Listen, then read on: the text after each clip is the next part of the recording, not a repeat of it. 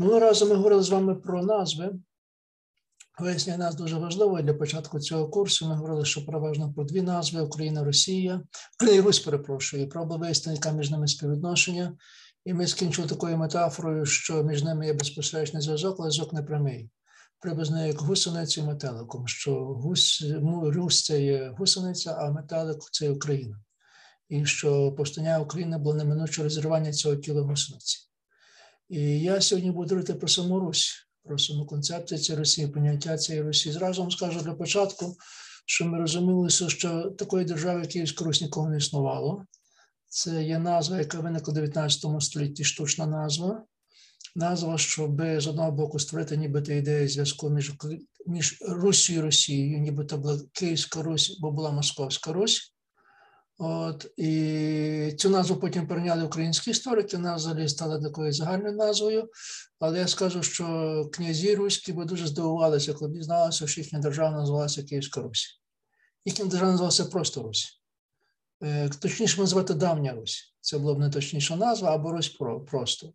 І звідки взялася ця держава, і що вона означало, ми сьогодні будемо говорити. Очевидно, ця держава є предметом дуже гострих ідеологічних, а навіть політичних дискусій. Ми знаємо, що Путін аргументує свою агресію проти України власне тим, що нібито Україна не була Білорусь що Русь була спільна держава для українців, росіян, українців, росіян, які насправді є одною нацією, одним народом, і так далі, і тому подібне. Е, я не буду сперечатися з Путіним. Я вважаю, що це не має жодної потреби такої суперечки. В нас знецінює нашу вартість. Коли ми сперечаємося з Путіним, бо знаєте, сперечатися з Путіним, здається, це вже казав. Це так само, як грати з голубом шахи. Він переверне усі фігури, накладе на велику купу на дошку, потім полетить своє плем'я і скаже, що він переміг. От. Просто єдиний спосіб орієнтуватися ситуацію, просто сказати, що він ідіот, і він зовсім не знає не то, що історію, він нею дуже погано маніпулює. От якщо говорити про Русь, е, звідки взялася ця назва? Може, може найпростіше пояснити вам, бо це дуже найближче до вашого до вашого тим, що займається. Русь це бізнес-проект. Дуже просто. Цинічно кажучи. Русь це бізнес-проект і бізнес-проект певної групи, певно племені е, скандинавів, які займалися торгівлею в той час, тому кажу бізнес-проект. Але в той час е, торгівля, як і будь-які вид діяльності, була заміщена насильством. Насильство проникало всі пори того часу на життя суспільства, і, мовно кажучи, діагнозом чи чи, чи лозунгом такої діяльності було trade and rate або rate and trade. Пограбував, продав, продав, грабуєш далі. Тобто це обов'язкове насильство. Також, що ми повинні пам'ятати для нашої розмови, що до кінця 18 століття одним з найбільш ходових товарів на ринках тогочасно, зокрема на ринках середземноморських, було раби. От, І дехто навіть пов'язує назву слов'ян з назвами рабами. Раб, раб Раб це по-латинськи грецький склавус, і можливо, що назва слов'ян також пов'язана з тою назвою, але менше з тим фактом, що північна територія, північніше Середземного моря і Чорного моря це територія, яка постійно постачала в лапках рабів на ці е, ринки, і тому е, людоловство, людоловство було одним з найбільш е, поширених і прибуткових видів діяльності. Це перше правило, яке повинні пам'ятати. А друге правило полягає в тому, що до кінця 15 століття до винайдення е, до винайдення, до винайдення порохової зброї е, будь-які номади, номади мають кочівники, мали перевагу над осілими народами. І вони домінували воєнну в першу чергу. Номади були двох типів. Е, про перший тип буде говорити наступний раз, коли ми про козаків, але це номади степу. І це степ, це велика полоса євразійська Катянці від Манчжурії до до, до Панонії, до Угорщини, заходить через е, значна частина половини прополоняє Україну. А були другий тип номадів. І ці номади це є вікінги, нормани, варяги. Ми називаємо різними різними іменами, а це плем'я норманів, яке прийшло до нас е, на нашу територію, називалося Русь. Зразу вам скажу, що перевагою цих всіх племен було перевага першої їхній мобільності тому що кочівники мали коней. Коней виявіть собі це був такий середньовічний танк, тому що вершник завжди має перевагу над пішою людиною при при, при, при контактному бою, при відсутності вогнепальної зброї. Крім того, кінь дає можливість швидко пересуватися, бути мобільним, наступати, відступати. А зокрема, думаємо, що кочівники мали набагато більше конів на, на душу населення, ніж всі народу, тобто мали перевагу. Але ще дуже важливо, що кінь був таким танком, якого можна в разі потребу з'їсти. Бо це було коняче м'ясо, коняче молоко і навіть коняча кров. І це була перевага. Але головне те, що вони були дуже мобільні і дуже войовничі, тому що ми жили в тяжких умовах, умовах графічно бідних, їм треба було виживати, тому за за, за природнього відбору е, вони виживали, виживали найсильніше, фізично, що вони найбільше збудовані. Життя номадів було переважно життя не тільки учеників, але життя войовників. Коротше кажучи, якщо зробити цю довгу історію, е, перекласти в одне речення, кочівники мали перевагу над осілими народами. Нормани були кочівниками моря або річкові нормани. Я переслав вам відео, не відео, а карту PowerPoint, ви потім подивитеся. Якщо дивитися на тогочасну Європу, про яку ми говоримо, то вся Європа, зокрема узбережжя Європи, які досяжені були через моря чи через річки, були захоплені норманами. Нормани була це, знаєте, майже така вбивча машина, зброя, найкраща армія того часу, який не міг ніхто протистояти ми якось забуваємо, що нормани існували не тільки Русь, державу, але нормани також значний час, майже 300 років, панували в Англії після завоювання Норманів, після відомої битви під Гастінгсом. Нормандська еліта повністю витіснила англосакську еліту, і по суті Англія стала нормандською державою. Зрештою, пам'ятаєте Робін Гуда, Робін Гуд Локслі бореться проти норманів. Може, хтось із вас пам'ятає, якщо ні, то можливо, давайте це буде сюрпризом але нормани також заснували державу в Сицилії, Південній Південній Італії, яка проіснувала по суті до кінця 15 століття, майже як Русь. Тобто всюди, де Русь, де нормани могли досягати, е, досягати за допомогою своїх швидких кораблів чи човнів, сюди вони творили свої держави, тому що легко їх заволали завдяки своїй воєнній воєнні, воєнні, воєнній перевазі. Очевидно, е, нормани стріміли туди, де було що продати, що купити. І ми повинні пам'ятати, що той час весь північ Європи це була бідна територія, це була варварська територія, де жили нормани, германці, слов'яни, але це все були варварські народи, достатньо бідні. Після падіння Римської імперії е, інфраструктури були знищені, не існувало таких доріг, е, торгівля радвичі існувало. Вони слово мав перевагу той, хто швидко міг рухатися, а нормани були такі. Важливо було також, що про що говорить, чому саме нормани в час появилися в якийсь короткий час. І це було декілька століть. Припускаю, що той час посталася зміна клімату. Так званий почався слімічний оптимум, коли піднеслися на декілька градусів температура е, власне цій частині світу. Зокрема, Гольстрім наблизився до берегів скандинавських, і це означало, що піднесення температури зробили моря моря мореплавними. І це дало можливості морягам плавати по великих територіях. А що дуже важливо, інший випадок що в той час нормани винайшли або відновили забути, забути, забути секрет, забути ще часів Римської імперії, що е, винайдення кіля під човном чи під кораблем, яка дозволяла варягам швидко рухатися як і морем, так і так і швидко впранути як і морем, так і так і, і, і ріками. Тобто це робило дуже вправним. Уявіть собі, що коли нормани переважно вони завойовували узбережжя, звичайно, вони не шукали за книжками чи за якимись іншими скарбами. Їхнім головним об'єктом це були жінки майже завжди.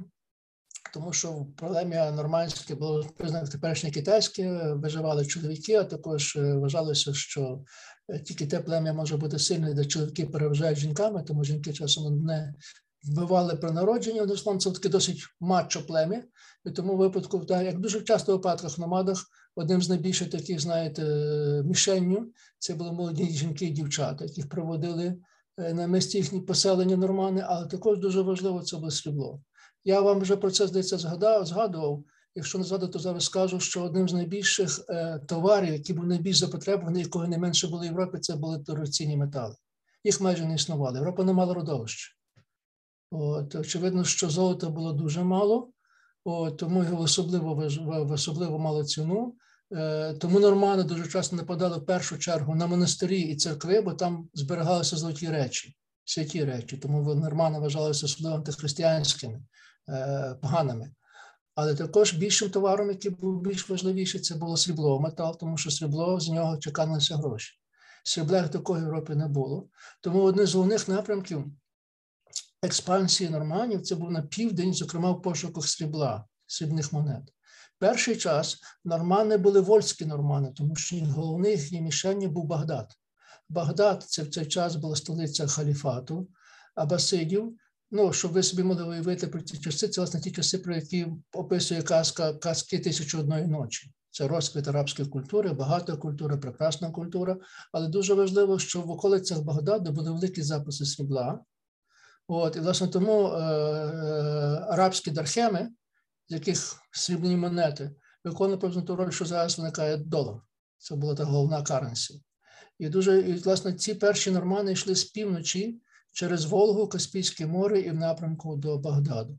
З якогось часу, з якогось часу ці е, срібні залежі вичерпалися, і тоді нормани переключили свою якби, напрямок своєї експансії з Багдаду на інше найбагатше місто того часу, і вам легко догадатися, яке це місто було Константинополь. Або слов'яни назвали Царгороду. І звідси перенесенням цього перенесенням цього напрямку повівся новий шлях із варяг у грехи. Варяги, очевидно, це скандинавські племена, а греки, мабуть, знаєте, це насправді інша назва Вінтійської імперії, якої, до речі, теж не існувало. Це думка пізніших істориків. Це була нормальна Римська імперія, тільки що вона розмовляла грецькою мовою, тому і назвали греками. Отже, нормани котилися великою хвилею з півночі на південь.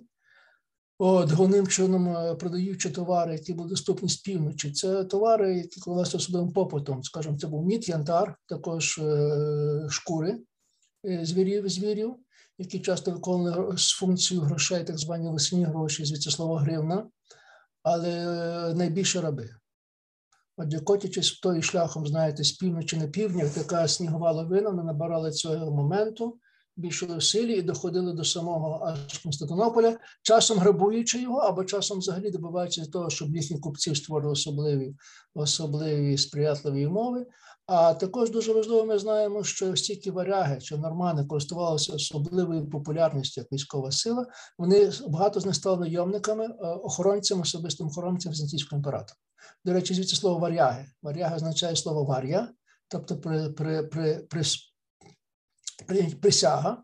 При при вступі на службу до візантійського імператора вони мали прийняти власне цю цю присягу, звідси вони варяги.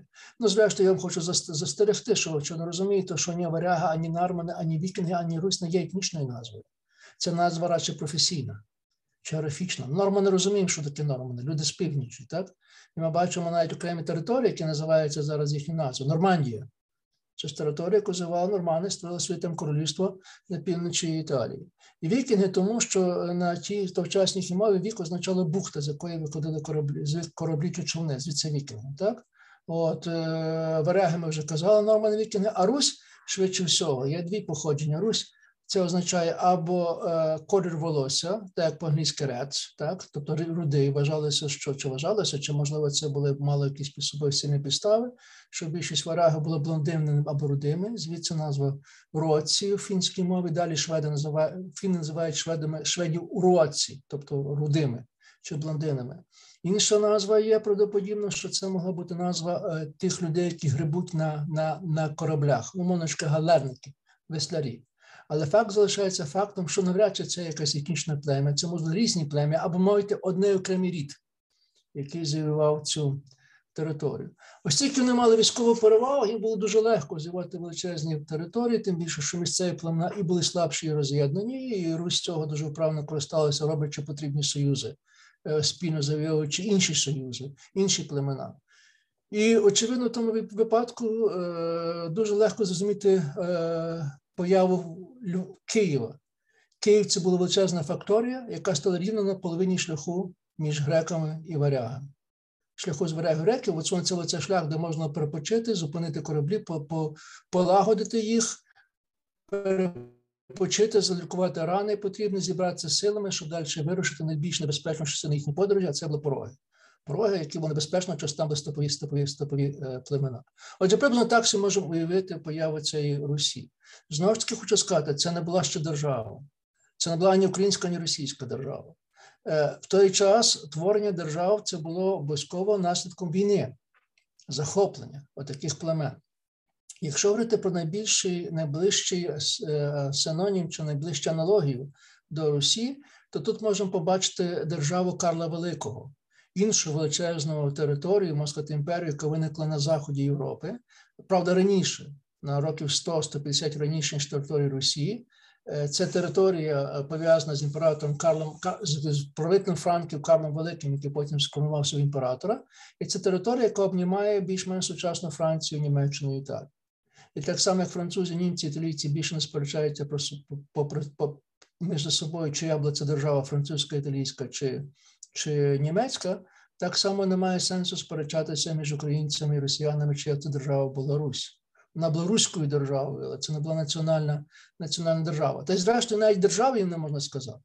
Це братче торгове об'єднання, яке встановило свій військовий контроль виключно з метою свого винаходу, свого своїх прибутків. Е, найближчою аналогією до Росії, можливо, звучиться дивно. Це була східна індійська компанія, заснована в 600 році. В 600 році, яка проснувала майже 150 років, і яка е, більше вибачте, 250 років, і яка е, поступово користуючись того, що вона мала свою власну армію, це купці, які не мали власну армію найману, за якісь 100 кілька років завоювали весь індустан і перетворили його Індію а потім, вже завоювавши її, колонізувавши, передали її колонію Британської імперії. Інші, інші приблизно, скажімо, таку саму аналогію можемо бачити в діяльності західноіндійської компанії, то раз датської компанії чи голландської компанії, яка значною мірою почала першу колонізацію е, північноамериканського континенту, і вона заклала місто Новий Амстердам, яке потім став Новим Нью-Йорком. Тому нам кажучи, маємо ті самі паралелі між Нью-Йорком, е, східноандійської західноіндійської компанії та Києвом е, руських, руських, руських, руського плем'я плем'я торгівців. Тобто, як це не дивно звучить, але це в першу чергу є бізнесовий проект. Бізнесовий проект, який поступово перетворюється державу, але не зразу. І ключовим елементом е, перетворення цієї держави стало прийняття християнства, про що я трошки пізніше скажу. Але тут треба розуміти логіку цього перетворення. Як ця, ця територія, бізнес-проект стає державою, не тільки стає державою, а ослов'янується. Е, правило таке, що ці войовничі племена, номади, вони були варварські, і вони перебували на нижчому ступені розвитку цивілізованого, тому вони краще воювали власне через те, що були менш цивілізовані, дійсно варварські. І е, стосунки між тими варварськими племенами і осілими племенами, колись дуже добре писав такий арабський історик Ібн Халдун в 15 столітті. Ібн Халдун тривожила ідея, чому колишні арабські халіфати, які були такі могутні, чому не розпалися і так швидко ослабли і воювали між собою. І він запропонував таку схему, яка дуже добре допомагає зрозуміти, чим Білорусь. Він каже так, що е, е, взаємодії між осілими племенами і кочовими племенами кочовинки завжди мають перевагу і здобувають легку перемогу. І вони завдяки своїй військовій доблесті і великій солідарності між собою, тому що розуміємо, військова доблесть неможлива без солідарності, коли кожен воїн залежить від іншого. Є таке, як би сказати, побратимство військове. Завдяки цього солідарності, як він каже, спеціальне почуття, яке зв'язує ці племена, вони завоюють великі території часом беззбройних народів і становить свою владу. Досить легко, досить легко і досить швидко. Але це тільки перший етап, тому що в другому етапі, оскільки вони цілецінно нижчі, вони легко переймають культуру, бо це атрактивно, при, при, приємно, приймають культуру сілого населення, яке переважно і вище, ця культура. Більше комфорту дає. Вони осідають на цій території, одружуються з місцевими жінками і швидко розчиняються в цьому, в цьому просторі в цьому цьому населенні. І тоді приходить третій період. Розніжившись при влади, вдаючись до боротьби за владу між собою, вони легко стають здобичою нових кочівників, які приходять з іншої території. Ми тут бачимо у нас на це ідею. Якщо ми бачимо перших героїв нашої історії руських, це брати Рюрик, е, е, е, Синрус і Трувор, які нібито прийшли з півночі, заснували перше поселення в околиці міста в околиці острова Ладога. От, І потім Рюрик вислав свого воєводу Олега, е, під захистом якого його син Ігор став князем Києва. Якщо ви дивимося на цих діячів, то ми легко бачимо, що їхні назви слов'янські. Рюрик це Ерік, е, Олег це Гельгі, Ігор це Інгвар, а його дружина Ольга, тобто Гельга. Це всі скандинавські імена. Але це перші два покоління. Але бачимо, що син Ігора і Ольги називається вже Святослав. Син Святослава Володимир, син Володимира Ярослав. Тобто бачимо, як швидко вони ставнізуються. І за якийсь час держава ця розвивається своєї своєї величі, і за якийсь час ця держава стає жертвою нових наїзників, нових кочівників, тим, раз, тим разом монголов татар. І це якби такий цикл, який підкреслюється загальну взаємодію. Знову ж таки, підкажу, тут нічого немає такого оригінального чи виняткового, це більш-менш співдія, яка існує на цих теренах аж до кінця 19, до кінця 15 століття. Що є особливо характерно в цій державі? Чому, скажімо, її не можна можна прийняти з держави Карла Карла Великого, але її не можна прийняти Карла Великого, тому що на Заході такі держави, коли становляться, у них влада передається від батька до сина, від правителя до принца, мовно кажучи. Натомість, чого такого не маємо в випадку Русі, руського племені. Там е, вони володіють цією територією як сім'я, а не як окремий рід. Умовно кажучи, якщо знову ж таки вдаватися до такої паралелі, паралель трошки ризикований, але вона показує, що вони життя як мафія, як велике сімейне сімейне об'єднання.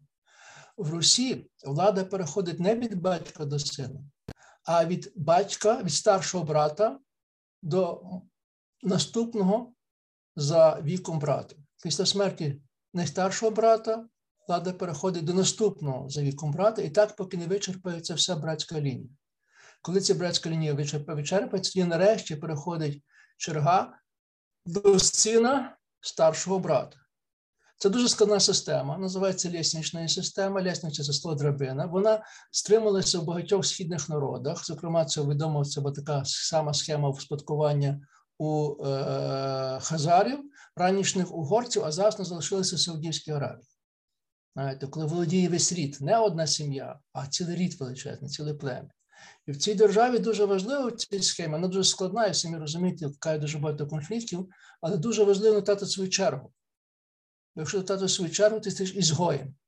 Ізгой це означає не якісь там, знаєте, спеціальна моральна категорія. Це означає, що ти вибираєш із цього, із цього, із цього, із цієї черги, і тобі йдуть якусь територію на окраїнах. О, Тому що головною ціллю тої переміщення влади це мати владу в центральному місті. А це місто є престольне місто Київ той, хто сидить в Києві, має головну владу, він йому кажучи, шеф мафії, е, хресний батько усієї цієї усієї цієї території. Тому, мовно кажучи, боротьба за владу на Русі дослівно є братовбивча влада. Тому що всі спішать не простити свою чергу, для того, щоб свою дістати, треба побувати своїх братів. Ми якось не пам'ятаємо цього, але Заким Ярослав став правителем е, Києва після смерті Володимира мусило загинути дев'ять його братів.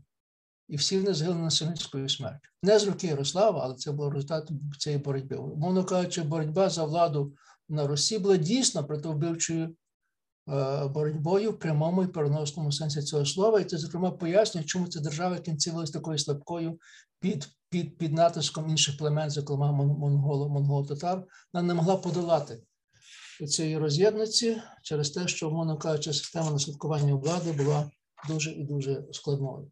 Коли ж настала державою? Настала державою, коли прийняли християнство. І це прийняття християнства це був величезний крок вперед. Якщо б вживати пізнішого термін, це був квантовий стрибок. Приходь в стан. Ну, це, зокрема, ви знаєте, з прийняттям християнства з'являється письмо, тому що християнство є релігією книжки, не може існувати без книжки. І тоді серед місцевих племен появляється нарешті письмо. У двох рівновизнах кирилиці і глаголиці появляються книжки, правда, перекладені. Але це не тільки це, появляється архітектура, тому що християнська християнська лія вимагає існування храмів, а храми означають великі церкви, а церкви означають складну архітектуру, тому що просту архітектуру храми не збудуєш. Це означає те, що велика технологія, мозаїки, які дуже важливі, появляється мистецтво образотворче. Очевидно, це все мають обслуговувати люди, які мають освіту, освіту, майбутні бюрократи, а це є священники, монахи, творюються школи. так? Тобто все міняється спосіб життя цієї. Також дуже важливо, що діставши, перетворивши варяг чи Русь у християн, дуже важливо, вони вони не зникають їхні войовничі риси, тому що християнство вчить вчить усмиряти чи зменшувати їхнє насильство. Зокрема, таким чином, давши візантійці, давши варягам, русичам віру, змогли перетворити їх з ворогів у своїх сусідів чи своїх союзників. Тому що варяги були одним з тих, які докучали своїми походами, грабунками Візантійській імперії. Тут є більше, що важливо, що це була така, знаєте, взаємна борудка, як можна так сказати. Ми знаємо, що хрещення сталося про Володимирі Володимирі, тим потім заслужено називаємо Володимира Великого. Але ми не розуміємо саму схему, чому воно сталося, тому що для Візантії, візантійського імператора, шлюб із таким князьком, як Володимир, було страшне пониження стану. Такий можна появити, знаєте, з точки зору візантійського імператора, Володимир це не хто інший, який, знаєте, варварський варварський витажок. І тому умовою, щоб цього шлюбу було те, що він близькому проти християнства, інакше він не зможе вступити в шлюб із е, сестрою сестрою імператора, що також дуже важливо, але імператор дуже потребував цього союзу, тому що мав набагато більші проблеми в своїй імперії. В той час його найближчий друг і начальник повстав проти нього і зробив бунт в боротьбі за владу проти імператора. а Також йому докучали персі і араби з півдня. І Отже, маючи йому була сильна потреба мати сильне військо, і він дістав це військо, обіцянку дістав це військо від Володимира в обіцянку за те, що він дасть свою власну сестру. Е, він, як це дуже часто буває з візантійцями чи бути правителями, він е, е, дістав цю допомогу, але обіцянку не виконав. От, Вирішив схитрувати. Тому що шкода було віддавати сестру, знаєте, з якоїсь варвара, і тоді Володимир мусив ще раз формувати, формувати Херсонес, шантажувати мисло майбутнього зятя, і тоді, після того, як Володимир завів Херсонес, імператор Василь не залишалося нічого, як віддати свою сестру за правління цього Володимира, шлюб за Володимира. Цей шлюб був надзвичайно важливий з точки зору самого самого Володимира. Це був, знаєте, такий е, е, майстерський хід, гросмейстерський хід. Тому що в тому часі, знову ж таки, нагадую вам, це була варварська Європа. Вся Північна Європа була варварською. Цивілізація була на півдні. І, власне, Візантія була центром цивілізації. Що Візантія була єдиною цивілізацією в той час. Стара Римська імперія, яка збереглася. Е, з точки зору імператора Візантійського не існувало в світі монарха, який навіть близько не мав би йому дорівнювати. Нагадую, що Візантійська імперія була перша, яка прийняла християнство. І тому Візантійський імператор вважався рівно апостольським, рівним апостолом. У нього була не просто кров, не було крови найвищої якості. От, скажімо, Візантійський імператор вважав, що британський король це йому всього племін, всього його далекий друг. А болгарський король це всього на всього племінник, нікого не було рівними. Навіть Карл Великий, який коронував себе на імператора, з точки зору венеційського імператора, був самозванцем, не бути мідорівним, просто людином, вискочкою. Одним словом, про що йдеться? Що е, сестра е, Василя Анна яка вийшла заміж, яка змушена була вийти за Володимира, але не просто ще одною принцесою, яка взагалі мала дуже високий ринг, знаєте, бо це було походило з імператорського роду, вона так звана ще й багрянородною. Багрянородна це ті принцеси, які мали особливу ціну в тогочасному світі, тому що вважалося, що їх крові, що їх жилах тече багряна чи голуба кров. Що це означає? Що вони народилися в той час, коли їхній батько вже був імператором.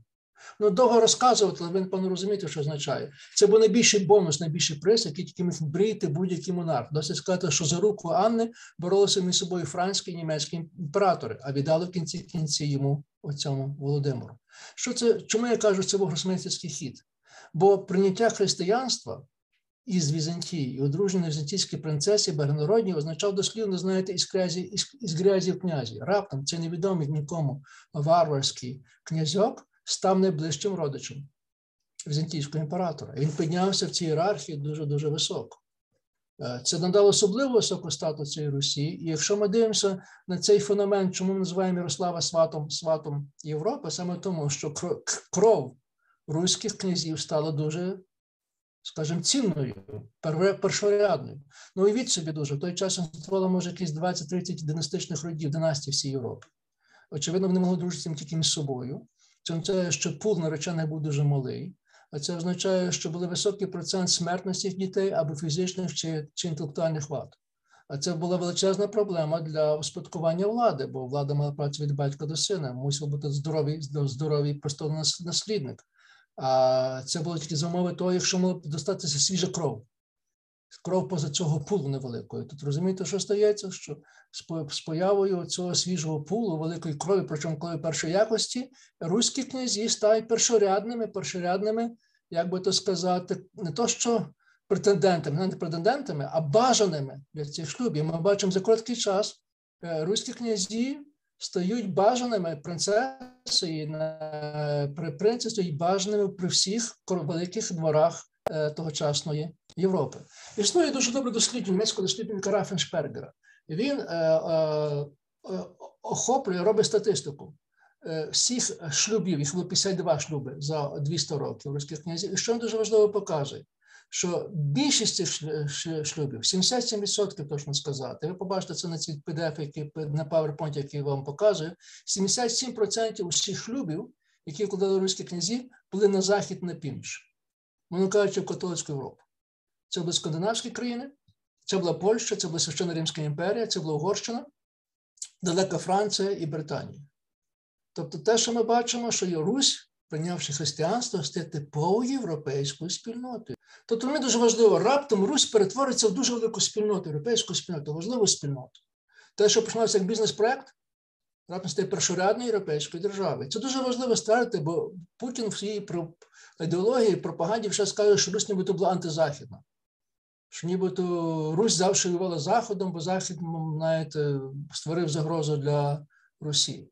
І він закликав покається, наприклад, Олександра Невського, його боротьби і на Чудському озері з шведами, і шведами, шведська битва, а потім із тевтонськими лицарями, якої продім навіть можливо і не було цих, цих битв. Але факт залишається фактом. пропаганді Путіна Русь це типово антизахідна.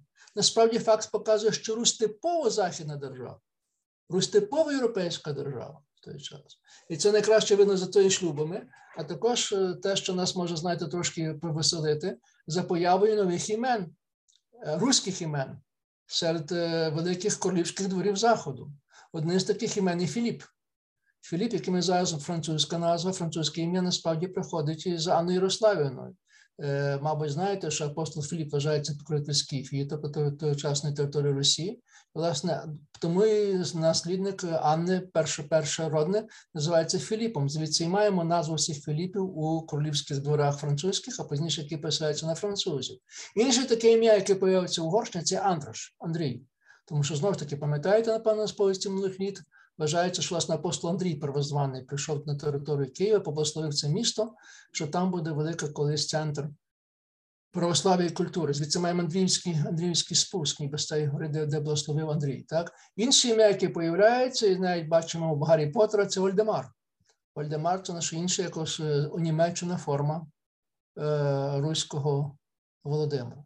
Це ще раз і ще раз треба підтвердити, наголосити, що Русь виникає існує як типова європейська держава, яка не має жодних досить довгий час, не чує себе відрізно від Європи, і діти князів київських є дуже бажані у цих шлюбних зв'язках. І через торгові зв'язки, і через культурні впливи, і через династичні зв'язки Русь міцно зв'язана з рештою Європи. Що більше можу сказати, цей Русь, вона європейська вищої якості, тому що пам'ятаємо, південь Європи це є цивілізація, північ Європи це є варварство, і центром цивілізації є Візантія, і Русь географічно, культурно ближче до Візантії, ніж до будь-чого, ніж, скажімо, Англія чи Польща. Тобто сказати, що ознакою особливої освіченості чи особливої, скажімо, близькості до Бога було вважалося вміння хоча б знати одну грецьку молитву. Польський король, король, король Мнєшик хвалився, що він знає одну молитву по-грецьки.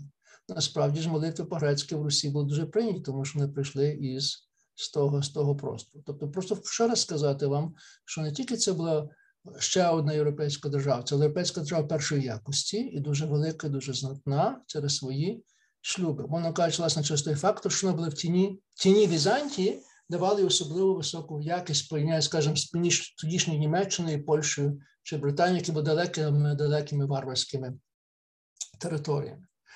Е, коли стається відрізання Росії від Європи? Це явище досить пізне. Можна сказати, що воно стається з монгольською навалою, тому що монгольська навала відрізняє, складе кінець цій руській цивілізації, як Русі, як таке. Досить сказати, що місто Київ, яке до цього часу було входило в число десяти найбільших міст Європи, по суті, зникає як велике місто. Місто Київ перетворюється невеличке містечко, майже прикордонне селище, і пробуває в цьому стані невеличкого містечка аж до середини 19 століття. Тільки в кінці 19 століття знову досягає розміру і рівня 13 століття, що дуже нам нагадує е, долю античного Риму, який після розрабування його варварами відновив свій статус і розмір аж в 19 столітті. Але це щось показує. Дуже важливо в цьому контексті також розуміти, що зникнення Києва це не тільки не тільки трагедію Києва самої території, це велика геополітична катастрофа, тому що зник великий геополітичний центр, навколо де була зосереджувалася влада. А це означає, що зникнення цього політичного центру створилася величезна пустка геополітична на цій великій території. А політика, як і природа, не терпить пустки.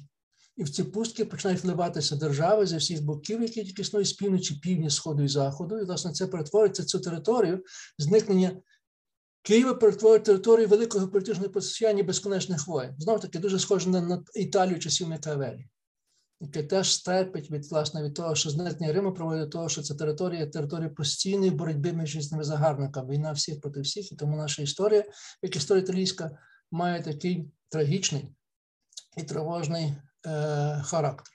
Отже, Русь перестає існувати як як певна спільнота. Е, Появляються нові варвари, останні варвари Європи, литовці. Це останні литовці, вони найпізніше приймають християнство в 14-15 столітті. І знову ж таки, всі кімні варвари мають перевагу між цими сильними племенами, і вони завойовують ці території. Зокрема, вони вибувають звідси монгол татар, які той час вже починають потрошки розкладатися. І це рятує, рятує українські землі, білоруські землі, колишньої Русі від е, від монгольського е, впливу, монгольського іга, яке в випадку е, Північної Росії було набагато довше, тут воно було набагато коротше. І Русь стає Литовською Руссю, Литовською частиною, причому знову ж таки, ця сама схема, литовські завойовники є варвари, вони набагато відсталіші чи не цивілізованіші, тому мовою, культурою Литовського князівства є руська. Мова їхня це руська мова, так мовно кажучи, якби в Німеччині чи Франції того часу була латинська мова, і руська еліта займає дуже високі посади при дворі і тримає величезні впливи на цій території. Власне, виникає ця так звана Литовська Русь. Долю ми пізніше її знаємо. Коли в 1596 році, в 69 році в Беснославі Люблінська унія, Литва входить в Річ Посполиту, і влада над Річчю Посполитою, над тими територіями переходить до Польщі. Так? Але звідси маємо до слова прізвище Поплянського Литвин. Бо Литвин означає не литовець, а ті русичі чи ті майбутні українці, які живуть на території теперішньої е, Білорусі і теперішньої Волині, власне, тої руської, руської, руської, руської частини. Бо це власне Литва. Самі литовці литовцями називалися, вони називалися жмучі. От. Але це була Литовська Русь. Друга Русь це Русь Північна. Це Русь е, далеко на сході, на Україні, Володимир Сульське князівство, яке московським князівством, яке дістає право на збирання мита чи чи, чи податків від е, монопольне право від тата, від, від монголів татарів, завдяки цьому зміцнює свою владу. І дуже важливо, що в тому часі воно е, з'їдає чи знищує інші центри сколок Росії, які активно розвиваються і міг стати ще одною державою або ще одною нацією Новгородську республіку. Нагадаємо, Новгородська республіка була республіка майже європейська, торгова республіка. Знаєте, якби ця республіка збереглася, цілком можливо, щоб історія Росії, все наше регіону покотилася з іншим шляхом. Але факт залишається фактом, що з часом виникають дві Русі: Русь Московська Русь Литовська. Обидві вважають, обидві не вважають одну одну спадкоємцями Росії, обидві заперечують що вони спадкоємці Росії, тому Литовська Русь називає е, Московську Русь москалями, ніколи Росію називає. Натомість Руська Московська Русь називає Литовську Русь Литвинами або литовцями, ніколи називає їх Руссю. Тобто йде боротьба за спадщину Русі, яка триває дуже довго і досі триває ця, ця спадщина. Тому що є за що боротися. Тому що Русь це дуже багата держава, дуже велика держава, і, зокрема, держава матеріальна. Те, що дивувало того часу всіх чужоземців, які приїжджали до на ці території Русі, зокрема до Києва. А також, е, коли почоти, знаєте, руських принців чи російських принцес приїжджали на захід, майбутні двори, де мали жити, це, що завжди їх дивувало, це розкіш, багатство цієї Росії, велич храмів, е, багатство оздоби, от, кількість е, золотих речей, таке всі інші. Знаєте, в тому сенсі Русь це дійсно була великою цивілізацією. Зрештою, ми її бачимо досі, коли ми ходимо по Києву там, де це збереглася, ці великі храми, вони складають дуже величезне враження. Це дійсно навіть першорядна, першорядна цивілізація. Словом, ще раз скажу, що прийняття християнства стало величезним квантовим стрибком. Портворили цю перший проект, умовно кажучи, бізнес-проект е, варязьких, нормандських купців, грабіжників справжню велику державу. Але є один парадокс. Один парадокс, який мучить істориків які шукають впертого пояснення, і на це пояснення не може знайти. Що парадокс справи в тому, що знову боку маємо величезне матеріальне багатство в Росії, і це матеріальне багатство стабілізуючий контакт з інтелектуальною бідністю Росії. Інтелектуальна Русь дуже бідна. Ну, досить сказати, що зібрати всі книжки, які ходили на територію Росії від часу, від часів прийняття християнства, від часу перекладу, появи перекладу перших книжок на церковнослов'янську мову, аж до, умовно кажучи, до кінця 16 століття, якщо зібрати ці всі книжки воєдино в одне місце, то це буде це буде середньостатистична бібліотека середньостатичного монастиря Візантійського монастиря. Не більше, не менше. Як кажуть російські історики, зокрема Федотов пише, старий російський історик з білої школи, що ну, білогвардійської школи, він пише, що власне казав, що Русь перебувала в візантійській залежності від Візантії. Ось як Візантія була така велика і сліпуча, все, що виробляла Русь, це було мовно кажучи, рабське залежне, тваринна копія. Нічого поза межі цього візантійських впливів не виходило. Якщо би так просто сказати, знаєте, між часом 10-16 століття руський читач не тільки мав, не міг прочитати аж так багато книжок, але самих книжок не ставало більше. А уявім собі того часу Західну Європу. Західна Європа 16 столітті маємо появу Петрарки, Данте, Сервантеса, Шекспіра, Польщі Кохановського. Нічого близько такого ми не можемо знайти в руській культурі. Ми не можемо знайти якоїсь математичної школи, фізичної школи, Омара Хаяма, якісь знаєте, навіть богословських тататів не існує як таких. От. Можливо, тільки єдиний твір, який можемо поставити поруч, це слово полку Ігоровим. Але є велика підозра, що це насправді фальшивка кінця 18 століття яка була придумана спеціально того, щоб доказати, що і руська література також мала це існувати. Але якщо брати до уваги, що слово полкоігром є автентичним твором, заодно це нам замало того, щоб протиставити, знаєте, тому часному, тогочасному західному західному світу. Ця зміна стається, ця різниця стає ще більш очевидна. Коли е, кінчається період е, рукописної книжки і появляється книгодрукування коли книжка стає масовим товаром. Насправді товаром його купують, продають, тому що ціна на книжки знижується, і можна придбати навіть пересічний міщани. До того часу книжки будуть надто дорогі. Вони трималися в переважно великих монастирях. Книжка писалася декілька років. На книжку йшло майже стадо цілих ціле одне стадо стадо телят, з яких робилися шкіра і пергамент а човна книжка оздоблювалася е, сріблом і золотом, тому дуже часто книжки припинали в монастирях, щоб їх ніхто не вкрав. Це було дійсно величезне багатство. Воно було недоступне. З винаходом книгодрукування і паперу книжки стають доступними, не стають масовими, не стають дійсно першим масових масових товарів, які продаються, які приносять прибутки. Якщо ми дивимося кількість книжок, які вийшли від часу винайдення е, книгодрукарського станка Гутенберга, до кінця 16 століття, тобто 150 років, і порівняємо, скільки книжок вийшло в католицькому світі, а це приблизно 20-30 мільйонів. І порівняємо, скільки книжок вийшло в православному світі біля 40-60 тисяч, то різниця становить не більше не менше як 3 тисячі разів. Це різниця не просто, знаєте, якби кількісна, це велика якісна різниця. Тобто, розумієте, дуже важливо, Русь мовчазна. Русь мовчазна як Сфінкс набагато От. А з другого боку, вона вона мовчазна, немає дуже багато багато текстів. Ключове питання, щоб так зрозуміти, чому це є. Дивіться, е, головне питання якимось істориків: чому в Росії не було університетів? Ми знаємо, що починаючи з 11-12 століття, вся католицька Європа покривається системою університетів, От. Але крайній університет далі це на сході, це Краківський університет Ягелонський. От далі від нього нічого немає. Перший університет, який виникає в нашому просторі, появляється аж Київська Молянська академія майже 300 років пізніше, а в Москві ще 150 років пізніше. І в нас пояснення різні пояснення. В нас причин полягає в тому, що наявність степу.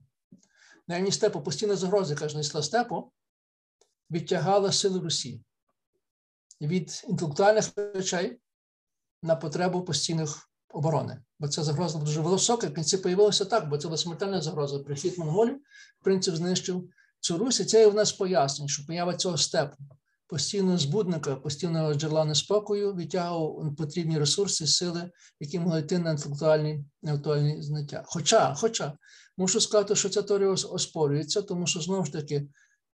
Ми знаємо, що головна продукція той час не вироблялася при монастирях, а ми знаємо, що про моголу татарському ігу монастирі монастирів користувалися дуже монопольним правом, були в приспільованому стані. Монголи ніколи не монголи нищили міста, але нищили церковні об'єкти.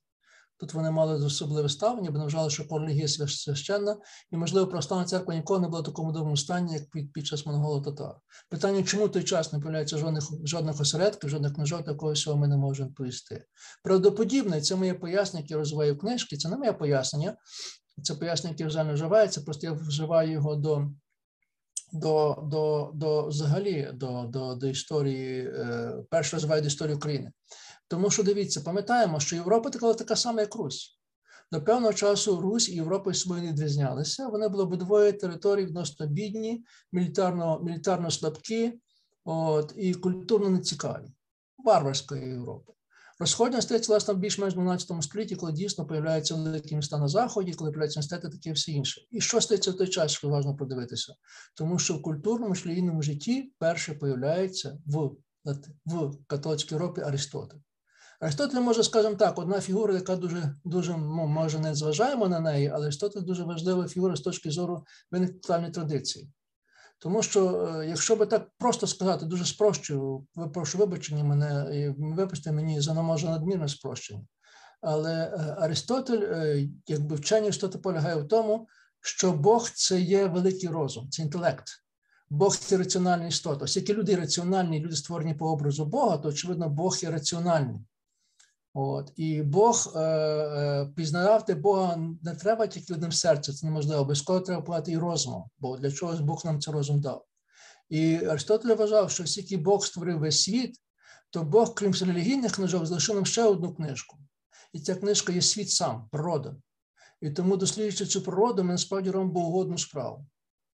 Отже, якби Аристотель націлює на це, що віра означає насправді наука без науки неможлива справжня віра. Знаєте, пам'ятаємо про те, що і Блес Паскаль, і Декарт, і Ньютон насправді першою людиною був словом людинами віруючими. Мабуть, ви знаєте цей дивний факт, що серед рукописів Ньютон ти набагато більше творів на богословську тему, ніж на фізичну чи математичну тему. Хоча, звичайно, богословство Ньютона був ніякий. От. Чому це є? Що стається? Тому що пам'ятаєте, ми говорили арабської цивілізації Багдад, тисячу одна ніч. Тому що певний час те саме варварське плем'я е, плем'я арабів, яке прийняло мусульманство, в якийсь момент про це ці легенди раптом не вирішили, ну їхні, скажімо, там правителі мудреці, що вчення Арістотеля не суперечить ісламу. А навпаки, підтверджує. Є така легенда про ніби що один з правителів Е, Абасидського халіфату в сні в сні йому явився Арістотель, сказав, що його вчення є богоугодне. От, проснувшись після цього сна, цей, цей власний правитель дав наказ роз, розшукати твори Аристотеля і перекласти їх на арабську мову, тому що всі ці твори були були в грецькій мові. Власне, арабський світ зівав цю грецьку частину, е, де ці твори ходили. В той час бути перекладачем з грецької на арабську це була одна з найбільш, знаєте, е, найбільш прибуткових професій. От. Але факт залишається фактом. За короткий час, без яких 100 років, арабський світ перекладає Аристотеля, Сократа, Авіцену, е, все Пифагора, все те, що було багато, багатий світ е, грецький. І це власне, підставлять цього розвитку, про який ми зараз говоримо. Це тривало так довго, поки не появилися перші арабські богослови, теологи, які почали твердити, що е, Аристотель справді Аристотель і раціоналізм не підтверджує, а заперечує іслам. І мовно кажучи, Аристотель і його Аристотеля виганяють з ісламу. Ну, умовно кажучи, він перестає бути, його книжки забороняються. Але в той самий момент, коли Аристотеля виганяють із ісламу, він появляється в католицькій Європі. Появляються перші монахи, які спеціально вчать арабську мову для того, щоб прикладати Аристотеля з арабської на латинську. Треба розуміти, що грецька мова в той час майже втрачена, а латинська мова є грецька е, того часу. Тобто латинська мова і грецька мова того освіченої католицького світу є є є, є латинська, і вони впроваджують, вони масово стається те саме, що в арабському світі. Вони масово масово прикладають Аристотеля. І, власне, е, якийсь час на межі 11-12 століття виникає відчуття в католицькій догмі, в католицькій богослові, що далі не можна розвивати, пізнавати Бога без Аристотеля. Жодна інша релігія не має того, що має католики. Вони мали вчення Тома Аквінського, який доказував існування Бога раціональним аргументом. Збираєте, що таке означає? Не вірити просто, а доказувати, як теорему це все. Е, Тома Аквінський був був, був відповідальний за те, щоб впровадити Аристотеля в релігійну доктрину е, католицького світу, тому, мабуть, ви знаєте, називається томізм. Томізм нас наполягався в раціоналізації віри, тому дуже важливо для католиків. Католиків важливо не тільки пізнавати Бога серцем, але й але і розумом. Тому, тому, як би сказати, є е, лозунгом католиків є молися і працюй. Тоді як православ'я говорить про про, про, про мольбу, про ексезу, про про голодування, про аскетизм, насправді католиків що недостатньо, тому що треба також діяти, раціонально діяти. І це ставить основою того, що появляються богословські факультети і перші університети. І ця сітка покриває ці всі речі. Того нічого нема в, е, в Русі. Русь дуже дивно. Русь перейняла від Греції, від Візантії, нібито візантійську культуру в Греції, але тут покривається велика пастка, велика хитрість візантійська. Якщо Рим дав своїм варварам, майбутнім християнам, дав релігію, він дав також і мову. Мова була латинська. Латинська мова е, була доступна до майбутніх варварів. Майбутнє це теперішня, як би сказати, лінгва франка, як англійська. Це означає, що кожний літописець чи монах міг вільно цитувати Горація, чи Цицерона, чи Вергілія. Він знав цю мову. Натомість, в випадку Русі маємо щось цілком інакше. Візантія дала релігію, а вона дала мови. Тому що мова, яку прийняла Русь християнство, була не грецька мова, церковнослов'янська. Це не церковнослов'янська мова, це мова північно-македонська, південно-болгарська мова, яку знали Кирило Мефодій, коли переклали, а факт залишається фактом. Русь через те, що вона прийняла християнство грецької мови, церковнослов'янська була відрізана від цієї античної цивілізації. І в той час, коли літописці середньовічні цитують Латин на Заході, знову ж таки, Городота, чи Гомера, чи хтось інший, чи Вергілія, ми не маємо жодної згадки, жодного випадку, що будь-який літописець цитував Гомера чи Геродота. Просто вони їх не знають. Перше, коли появляється Арістотель на Русі, легко догадатися в бібліотеці Києво-Миленської академії. Тому що щось стається той час, коли власне в Русь приходить ця традиція використати раціональну свідомості, що потім називається київська традиція, на зміни московська традиція, яка далі залишається така, знаєте, от, аскетичною. От. Але факт залишається фактом, що Русь є мовчазною, інфлуально дуже бідною. І це дозволяє говорити про певну спадкоємність, про певну традиційність Росії. Русь дуже тяжка, ну, дуже традиційно, дуже повільна, інтелектуально, духовно. Знаєте, ну про православну церкву московського п'яту не буду говорити, не хочу ображати чиїсь почуття, які зараз хто не слухає належить до московського перехату, але ви знаєте, що московський перехат. Так? Це, це, це, це ритуали, це догми, це щось дуже тяжке, неповоротке, так? Яке не, те, не терпить жодних жодних, жодних змін, на відміну від західного католицького чи протестантського протестантського світу. Але я тверджу, що ця е, традиція зберігається дуже довго. В цьому PDF, який PowerPoint, який я вам переслав, пере, е, зверніть увагу на таблицю. Я порівнюю перша статистика, коли прийняться перші цензуси, переписи Австро-Угорської і Російської імперії. І ви чітко бачите, як в цих переписах, коли заходиться, е, знаходиться, зайдеться мова про рівень освіченості, чи неграмотності, найбільша неграмотність серед православних народів. Тобто народів, які прийняли християнство з Візантії. І це не тільки рус... Е, українці, але це також і росіяни, і білоруси, і греки, і серби, і хорвати. Тобто, щось є в цій традиції. Зокрема, не може зрівнятися найбільш освічені протестанти, які майже мають 100% всі освічені, тому що позитив вимагає вміння читати Євангеліє, коментувати його. Слід за ними йдуть католики, досить освічені, і слідом за ними йдуть іудеї, де рівень освіченості завжди стоїть 51%, тому що іудеї всі чоловіки мусять читати. Жінкам це не обов'язково. А насправді всі православні народи йдуть дуже низько, нижче, ніж ті мусульманські народи. Ти чітко бачиш, що ця Русь зникає, але далі просто існувати. Знаєте, як Атлантида, потонула, але їй все одно помічається. Тисячу років після зникнення Русі надалі існує. Тільки вже не існування держави, існування певної культури. Культури цікавої, але, мовно кажучи, заскорузли відстали.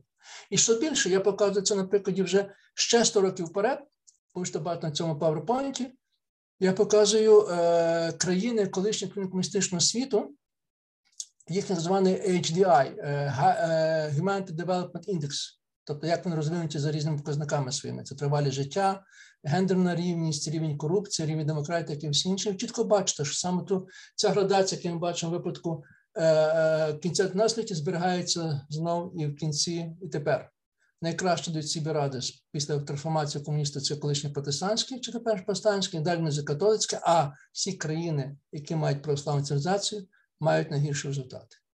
І це знову таки нам знайомий світ Росії, України, Білорусі, але також Румунії, Молдавії також є територією цієї православної цивілізації. Е, літератори, історики говорять про такий званий термін славі ортодокса, православний славянський світ, бо є славі Латина. Славі Латина це чехи, словаки, е, поляки, хорвати. І е, видно виразно, що славі ортодокса має величезні проблеми своєї історії. Поршно геополітичні проблеми, про які я вже говорив, але дуже важливо, що славі ортодокса набагато бідніша, а крім того, слава ортодокса постійно е, тяжить до автократії та самодержавства.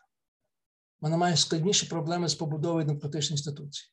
Про це можна окремо розповідати. Можливо, на це і буде час, якщо не знайдеться час, але просто хочу вам це сказати, застерегти, що руський мір дійсно існує.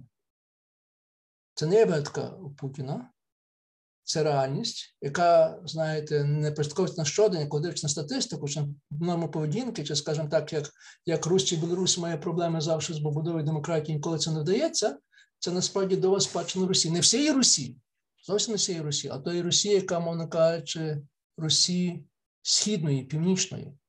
Тому що західна частина, про яку буде говорити наступного разу, українська і білоруська, почала розвиватися іншим шляхом, переймаючи традиції способи існування цього західного католицького світу. І ця зміна стається категорично в кінці 16-15 століття з появи козаків.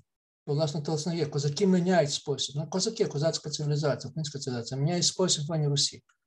Коли Русь знову озахіднюється, причому інтенсивно, перебирає спосіб існування е, протестантського католицького світу, зокрема, зокрема, прихід книгодрукування, появи шкіл, поява свічного священства, таке всі інше, але це все буде темою нашої наступної зустрічі.